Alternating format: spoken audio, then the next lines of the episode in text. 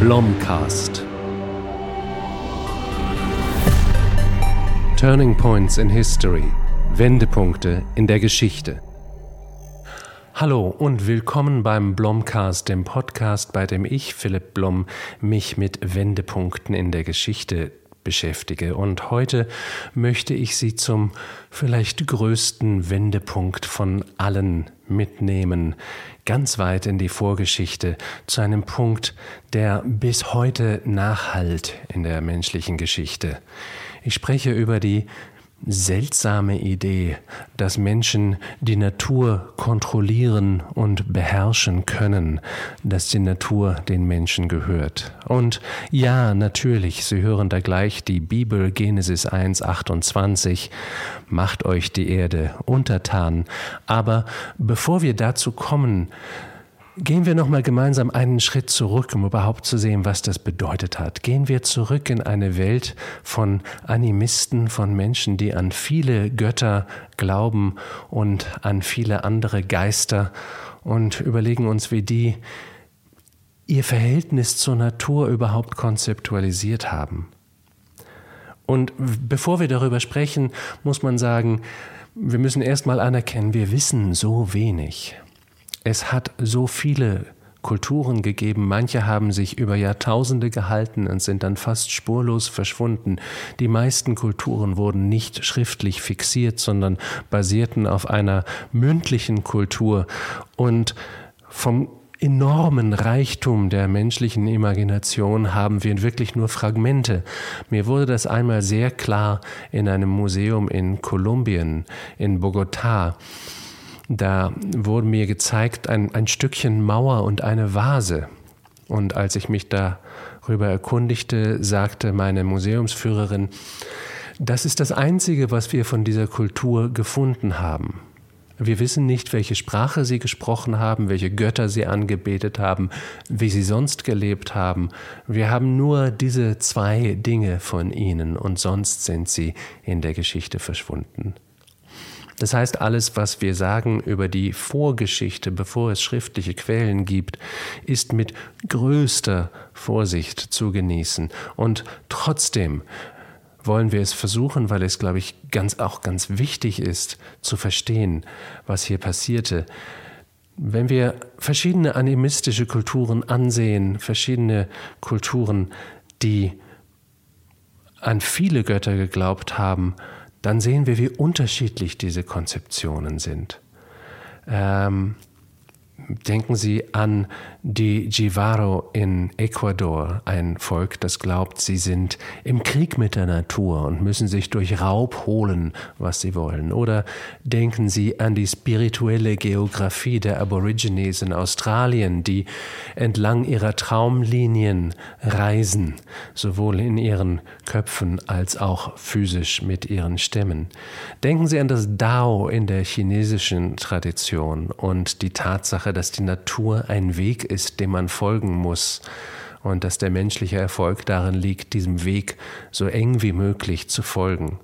Oder denken Sie an die neuseeländischen Maori und die Idee des Tapu, des Tabus, dass man nicht berühren darf, einer Herrsch, einer Hoheits, eines Hoheitsgebiets der Natur sozusagen. Denken Sie an die Sun in Kalahari, die, in der Kalahari, die wissen, dass ihre Ahnen in den Steinen und sogar im Wind leben und dass sie also immer von ihrer Familie umgeben sind, dass in der Tat die Natur ihre Familie ist. All das sind ganz unterschiedliche Weisen, über die Natur zu denken, und doch haben sie eines gemeinsam. Was sie gemeinsam haben, ist das Bewusstsein, dass was auch immer ein Mensch tut, jeder Schritt, den ein Mensch setzt, setzt er auf das Territorium von jemand anderem. Er berührt die Interessen einer anderen Macht. Er ist jetzt auf dem Hoheitsgebiet von einer anderen Kraft und er muss sich mit dieser Macht irgendwie arrangieren. Er muss das anerkennen. Er muss anerkennen, dass er hier etwas verändert und dafür vielleicht sogar eine Art Reparation zahlen. Das heißt, deswegen muss man ein Opfer bringen, bevor man in See sticht, um Poseidos zu besänftigen. Deswegen muss man vielleicht Wein auf der Erde ausschütten, bevor man ein Feld pflügt, um die dortigen Geister zu besänftigen, etc. etc. Aber obwohl wir vielleicht heute nicht mehr opfern, ist es doch interessant, dass diese Kulturen einfach ein immens kodifiziertes und ritualisiertes Bewusstsein davon hatten, dass Menschen verstrickt sind in natürlichen Kräften und natürlichen Systemen und dass sie nicht außerhalb von ihnen existieren können, denn wenn sie die Götter böse machen, dann werden die Götter sie bestrafen. Und jetzt, wenn man sich das ein bisschen vergewärtigt hat, kann man vielleicht auch verstehen, was es bedeutete, als die Bibel dann von der Unterwerfung der Erde sprach. In den Worten von Martin Luther hieß das dann, und Gott segnete sie, also Adam und Eva, die Gott gerade erschaffen hat, und sprach zu ihnen, Seid fruchtbar und mehret euch und füllet die Erde und machet sie euch untertan und herrschet über die Fische im Meer und über die Vögel unter dem Himmel und über alles Getier, was auf der Erde kriecht. Gott hat Adam und Eva gerade erschaffen an einem eigenen Tag, nicht am Tag, wo die anderen Tiere erschaffen wurden. Und er macht sie gleich zum Boss über das Ganze, direkt am Anfang der Bibel, direkt in der Schöpfungsgeschichte. Und hier nur zwei kleine Fußnoten. Dies ist keine sehr einseitige Lektüre der Bibel. Natürlich gibt es ganz andere Naturkonzeptionen in der Bibel, zum Beispiel im Buch Hiob, wo die Natur allmächtig ist und der Mensch eigentlich gar nichts. Aber dies ist die Torah, dies ist das erste Buch Moses, dies ist die Schöpfungsgeschichte, das ist so ein zentraler Punkt. Und viele Menschen haben versucht zu argumentieren, dass dies eine Fehlübersetzung ist. Es geht gar nicht darum, die Erde zu unterwerfen, sondern es geht darum, der Erde ein guter Hirte, ein guter Hüter zu sein. Aber das ist linguistisch gesehen einfach nicht tragfähig. Das hebräische Wort, was hier verwendet wird, das war immer schon verwendet für sehr gewalttätige Aktionen, also für Unterwerfung, für Besiegen, für Vergewaltigen, für jemandem den, das Knie aufs, auf den Hals setzen. Also das ist kein, das ist kein nettes, kein sanftes Wort, was hier gebraucht wird. Hier geht es wirklich um Herrschaft. Die Bibel hat diese Idee kodifiziert, aber es ist keine Idee, die eigentlich aus der Bibel kommt. Wenn wir verstehen wollen, wo die Bibel herkommt, müssen wir einige Schritte zurückgehen in die mesopotamische Welt, also die Welt des heutigen Südirak, wo ganz frühe Hochkulturen entstanden, vielleicht schon so lange her wie 8000 vor unserer Zeitrechnung, ähm, eine Zeit, einige, einige Jahrtausende, in der verschiedene Hochkulturen, die einander übrigens sehr ähnlich sind, erblühen in China, im Industal und in Mesopotamien. Und sie sind sich insofern sehr ähnlich, als dass sie alle gelernt haben, ähm, Felder zu bewässern und Kanäle zu bauen. Und das sind sehr komplexe Systeme, aber sie erlauben es den jeweiligen Kulturen viel mehr Ernten einzufahren. Das heißt, die Landwirtschaft zu intensivieren und deswegen natürlich auch mehr Menschen ernähren zu können, die konzentriert sind in großen Städten, wo sie arbeitsteilig arbeiten können, etc. Und wir sehen also, da fängt Kultur an auf eine Weise. Und aus dieser Welt stammt die Idee, dass die Menschen die Kultur beherrschen können. Wir können das sehen, zum Beispiel, wenn wir uns die Uruk-Vase ansehen, eine wunderschöne Alabaster-Vase, die wahrscheinlich Teil im Tempel von Uruk war.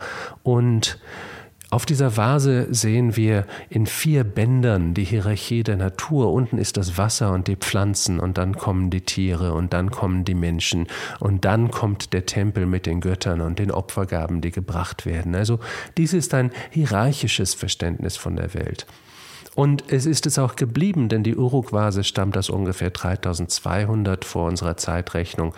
Wenn wir zweieinhalbtausend Jahre weiter in die Gegenwart gehen, dann kommen wir ins neobabylonische Reich und da ist zum Beispiel der Palast von Ashurbanipal in Ninive, im heutigen Mosul, einer immer noch sehr gewalttätigen Landschaft. Und Ashurbanipal war ein sehr wichtiger König, weil er auch eine Bibliothek hat, hatte und diese Bibliothek wurde gefunden mit Tausenden von Tontafeln, darin mit Keilschrift. Und da wurden die wichtigsten Werke der babylonischen Literatur gefunden. Viel, was wir von der babylonischen Kultur wissen, kommt aus der Bibliothek von Ashurbanipal. Aber der ganze Palast war bedeckt mit wunderbaren Reliefs, die zeigten, wie der König Feinde besiegte, Feinde demütigte, Feinde hinrichtete, wie Feinde gefoltert wurden, wie Tiere gejagt wurden, wie der König mit eigenen Händen Löwen erwürgte und so weiter. Es war, es ist ein Bildprogramm der Unterwerfung, ein Bildprogramm der Machtergreifung und der Gewalt. Und das ist wichtig, weil jetzt etwas passiert. Und was passiert ist, dass das neue babylonische Reich eine Provinz hat, Judäa, nicht besonders wichtig, nicht besonders reich, kulturell nicht besonders wichtig, aber doch eine Provinz und diese Provinz ist hin und her gerissen zwischen den zwei Supermächten der damaligen Zeit, Ägypten und Babylonien. Und als der König von Babylonien einen Krieg führt, der schlecht für ihn geht, ist das der Moment, dass die Judäer sich entscheiden, von ihm loszusagen und zu den Ägyptern überzulaufen. Die Babylonier finden das nicht richtig und sie belagern Jerusalem. Und im Jahr 586 vor unserer Ära wird der Tempel von Jerusalem zerstört und die Juden werden in die Verbannung geschickt, ins sogenannte babylonische Exil. Für die Juden war das eine Katastrophe oder eigentlich für die Judäer, denn Juden wurden sie erst im Exil, war es eine Katastrophe, die sie definierte. Dabei war es eigentlich ein ganz normaler politischer Mechanismus. Das wurde in der Antike oft gemacht, dass Menschen, dass Völker, die aufständig waren, weit weggeschickt wurden, verbannt wurden, damit man wieder Ruhe schaffte in dieser Provinz. Aber die Judäer fanden sich jetzt in Babylonien und Sie waren umgeben von dieser Kultur der Herrschaft und mitten in dieser Umgebung taten sie etwas, was sie definieren würde, denn sie schrieben ihre Legenden und Geschichten auf, sie erschrieben sich ein tragbares Heimatland in Form der fünf Bücher Mose, der sogenannten Torah. Und am Anfang dieses Buches finden wir also den Schöpfungsbericht und damit auch Gottes Auftrag an Adam und Eva. Und wie vieles andere in der Bibel ist das ein sehr babylonischer Moment. Auch die Geschichte von Noah zum Beispiel kommt schon viel früher in der babylonischen Geschichte vor. Ähm, auch die, viele der biblischen Gesetze finden sich schon im Kodex Hammurabi und wurden viele Jahrhunderte vorher aufgeschrieben und festgelegt. Und jetzt passiert etwas Seltsames. Die Judäer und jetzt die Juden, die wirklich durch ihr Buch erst zu dem Volk des Buches werden, die haben hier fast in einer trotzigen rhetorischen Geste gesagt, sie könnten sich die Erde untertan machen, obwohl sie in diesem Moment völlig machtlos waren. Und sie haben das gesagt, umgeben von einer sterbenden Kultur, die bald von den Persern erobert und übernommen werden würde. Und damit wäre diese Idee vielleicht auch wieder verschwunden. Aber jetzt in der Torah war sie aufgeschrieben und sie lebte Jahrhunderte weiter, bis sie fast tausend Jahre später in Europa wieder zum Vorschein kam durch die Missionierung der katholischen Kirche. Und da fing diese Idee ein neues Leben an, nachdem sie sozusagen aus dieser Zeitkapsel wieder befreit war. Und nicht nur im Christentum hat sich die Idee festgesetzt, dass Menschen über die Natur herrschen können und sollen. Wir finden diese Idee dann auch später in der Aufklärung. Da geht es um wissenschaftliche Naturbeherrschung, aber es geht immer noch um Naturbeherrschung. Und es geht auch darum, dass die Menschen außerhalb und über der Natur stehen und nicht Teil der Natur sind. Nicht überall, Spinoza argumentiert dagegen, aber wenn wir zum Beispiel einen Denker wie René Descartes sehen, der im 17. Jahrhundert geschrieben hat, der ist einer, glaube ich, der ganz wichtigen in dieser intellektuellen Ahnenfolge, denn er übernimmt den Gedanken, dass Menschen über der Natur stehen. Und er bringt ihn in eine säkuläre Philosophie, indem er argumentiert, nur Menschen haben eine Seele. Und nur Menschen haben eine denkende Materie, eine Res cogitans. Und der Rest der Welt besteht nur aus ausgedehnter Materie, Res extensa, und hat keine Seele, deswegen auch keine Persönlichkeit und keine wirklichen Gefühle, keine wirklichen Erinnerungen. Ähm, das Erstaunliche ist, Descartes hat einen Hund gehabt, Monsieur Grat, also Herr Kratz, den er sehr geliebt hat.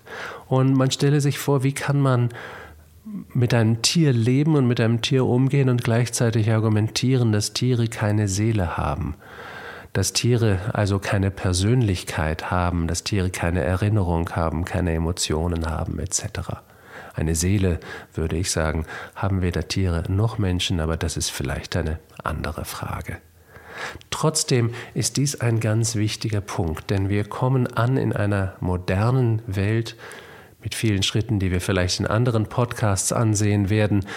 Denn die Idee der menschlichen Herrschaft über die Natur wurde durch Kolonialismus und Imperialismus und christliche Missionen in die ganze Welt exportiert. Und im nächsten Podcast werden wir uns ansehen, wie das eigentlich möglich war, dass gerade Europa diese beispiellose historische Machtergreifung hingelegt hat, obwohl eigentlich sicherlich im 15. Jahrhundert viel bessere Kandidaten für eine Projektion von Macht auf anderen Kontinenten bestanden. Aber jetzt gehen wir erstmal wieder zurück zu der Idee, dass Menschen die Natur beherrschen können, dass Menschen über der Natur stehen ähm, und sehen wir, wie das sich immer noch fortsetzt in unserer Welt. Denken Sie an die Ökonomie, also das, das neoklassische Wirtschaftsdenken, was dann davon ausgeht, dass ein ökonomischer Prozess rein ein Prozess ist, der zu tun hat mit Rohstoffen und Produkten und Logistik und Maschinen und natürlich Kapital,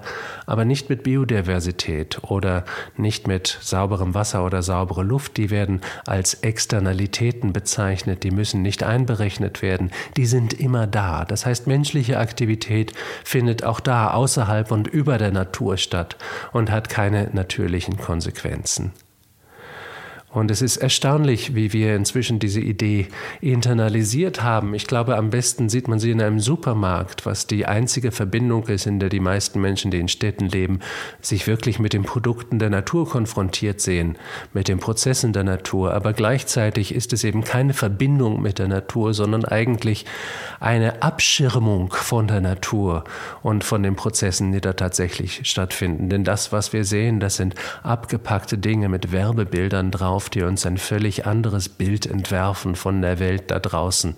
Ein Bild des Marketings und ein Bild der Bedürfnisbefriedigung, aber nichts, was damit zu tun hat, was die industrialisierte Landwirtschaft wirklich in der Natur tut.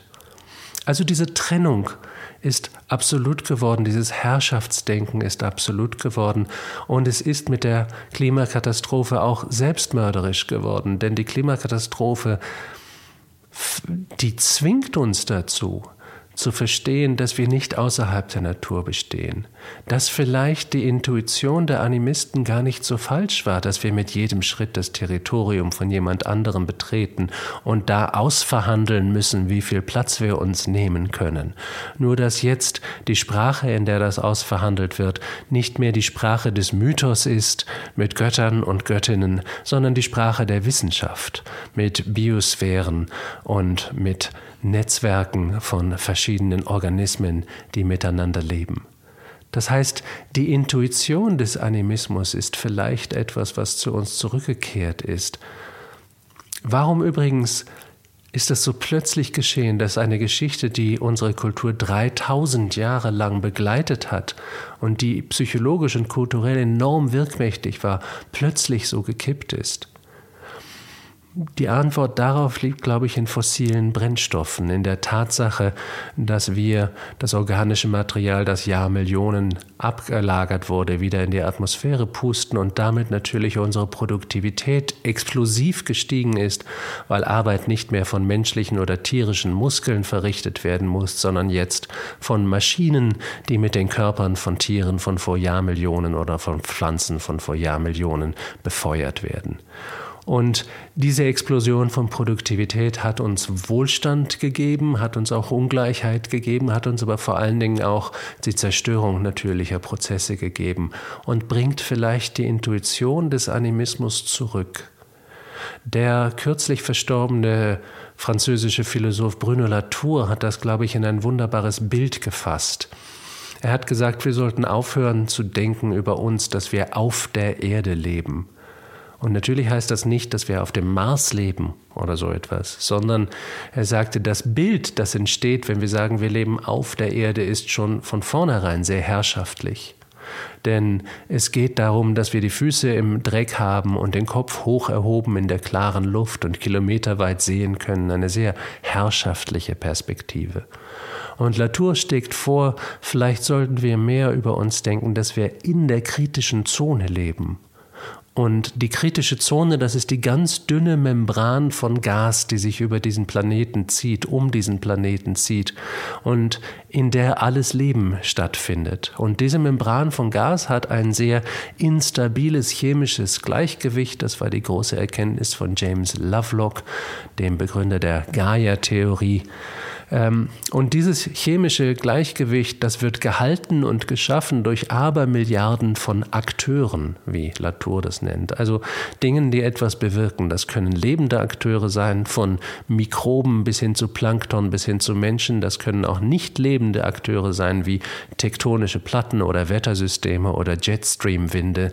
Aber all diese Akteure zusammengenommen schaffen diese kritische Zone und das Leben miteinander, Bestehen miteinander in einem kritischen, in einem instabilen Gleichgewicht. Das ist ein Bild, was uns vielleicht erlaubt, ein neues, eine neue Idee von der Natur zu entwickeln und von der menschlichen Beziehung zur Natur, wer wir eigentlich sind im Verhältnis zur Natur und wie Menschen auch in Jahrhunderten oder Jahrtausenden noch in und mit der Natur leben können. Es geht alles zurück auf die erste Geschichte, die die Menschheit geschrieben hat. Im Gilgamesch-Epos, wo der große Held Gilgamesch versucht, die Natur sich unters Knie zu zwingen und dann die Unsterblichkeit zu erringen. Er scheitert daran. Er bleibt übrig und schaut über die Zinnen seiner Stadt und trauert darum, dass er die Unsterblichkeit nicht errungen hat, aber sieht dann aber, dass seine Stadt ihn überleben wird und dass er sie schließlich geschaffen hat und dass so doch eine Art von Unsterblichkeit möglich ist. Aber diese Unsterblichkeit, die hat Menschen vielleicht auch lange in die Irre geführt. Früher in der Geschichte von Gilgamesch wird ihm geraten, er soll doch sein, seine Sterblichkeit akzeptieren und sich des Lebens freuen immer noch ein attraktives Rezept fürs Leben, aber Gilgamesch war dessen nicht fähig, das zu tun. Der erste Held der Literaturgeschichte ist bereits ein Held mit Fehlern.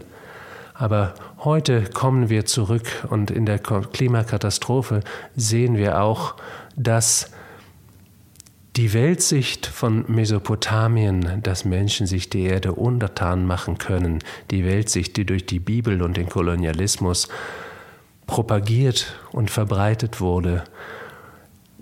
Diese Sicht hat tatsächlich Homo sapiens an den Abgrund geführt und die vielen verschiedenen imaginären Welten der animistischen Religionen haben vielleicht eine Art von Weisheit uns anzubieten, nicht, dass es tatsächlich Götter gibt, sondern dass wir endlich lernen, mit der sterblichen Verstricktheit der Menschheit zu leben und uns in der kritischen Zone den Platz zu suchen, den wir tatsächlich haben. Denn wenn wir in dieser kritischen Zone keinen Platz haben, dann haben wir keinen Platz.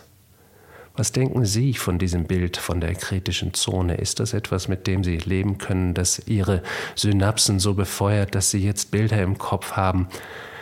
Schreiben Sie mir drüber, schreiben Sie Kommentare, schreiben Sie wütende Proteste oder überschwängliches Lob liken Sie diesen Podcast und erzählen Sie vor allen Dingen Ihren Freundinnen und Freunden drüber, denn ich habe Lust, mit Ihnen zu sprechen und von Ihnen zu hören und weitere Episoden für Sie zu machen. Für heute sagt Philipp Blom, danke fürs Zuhören.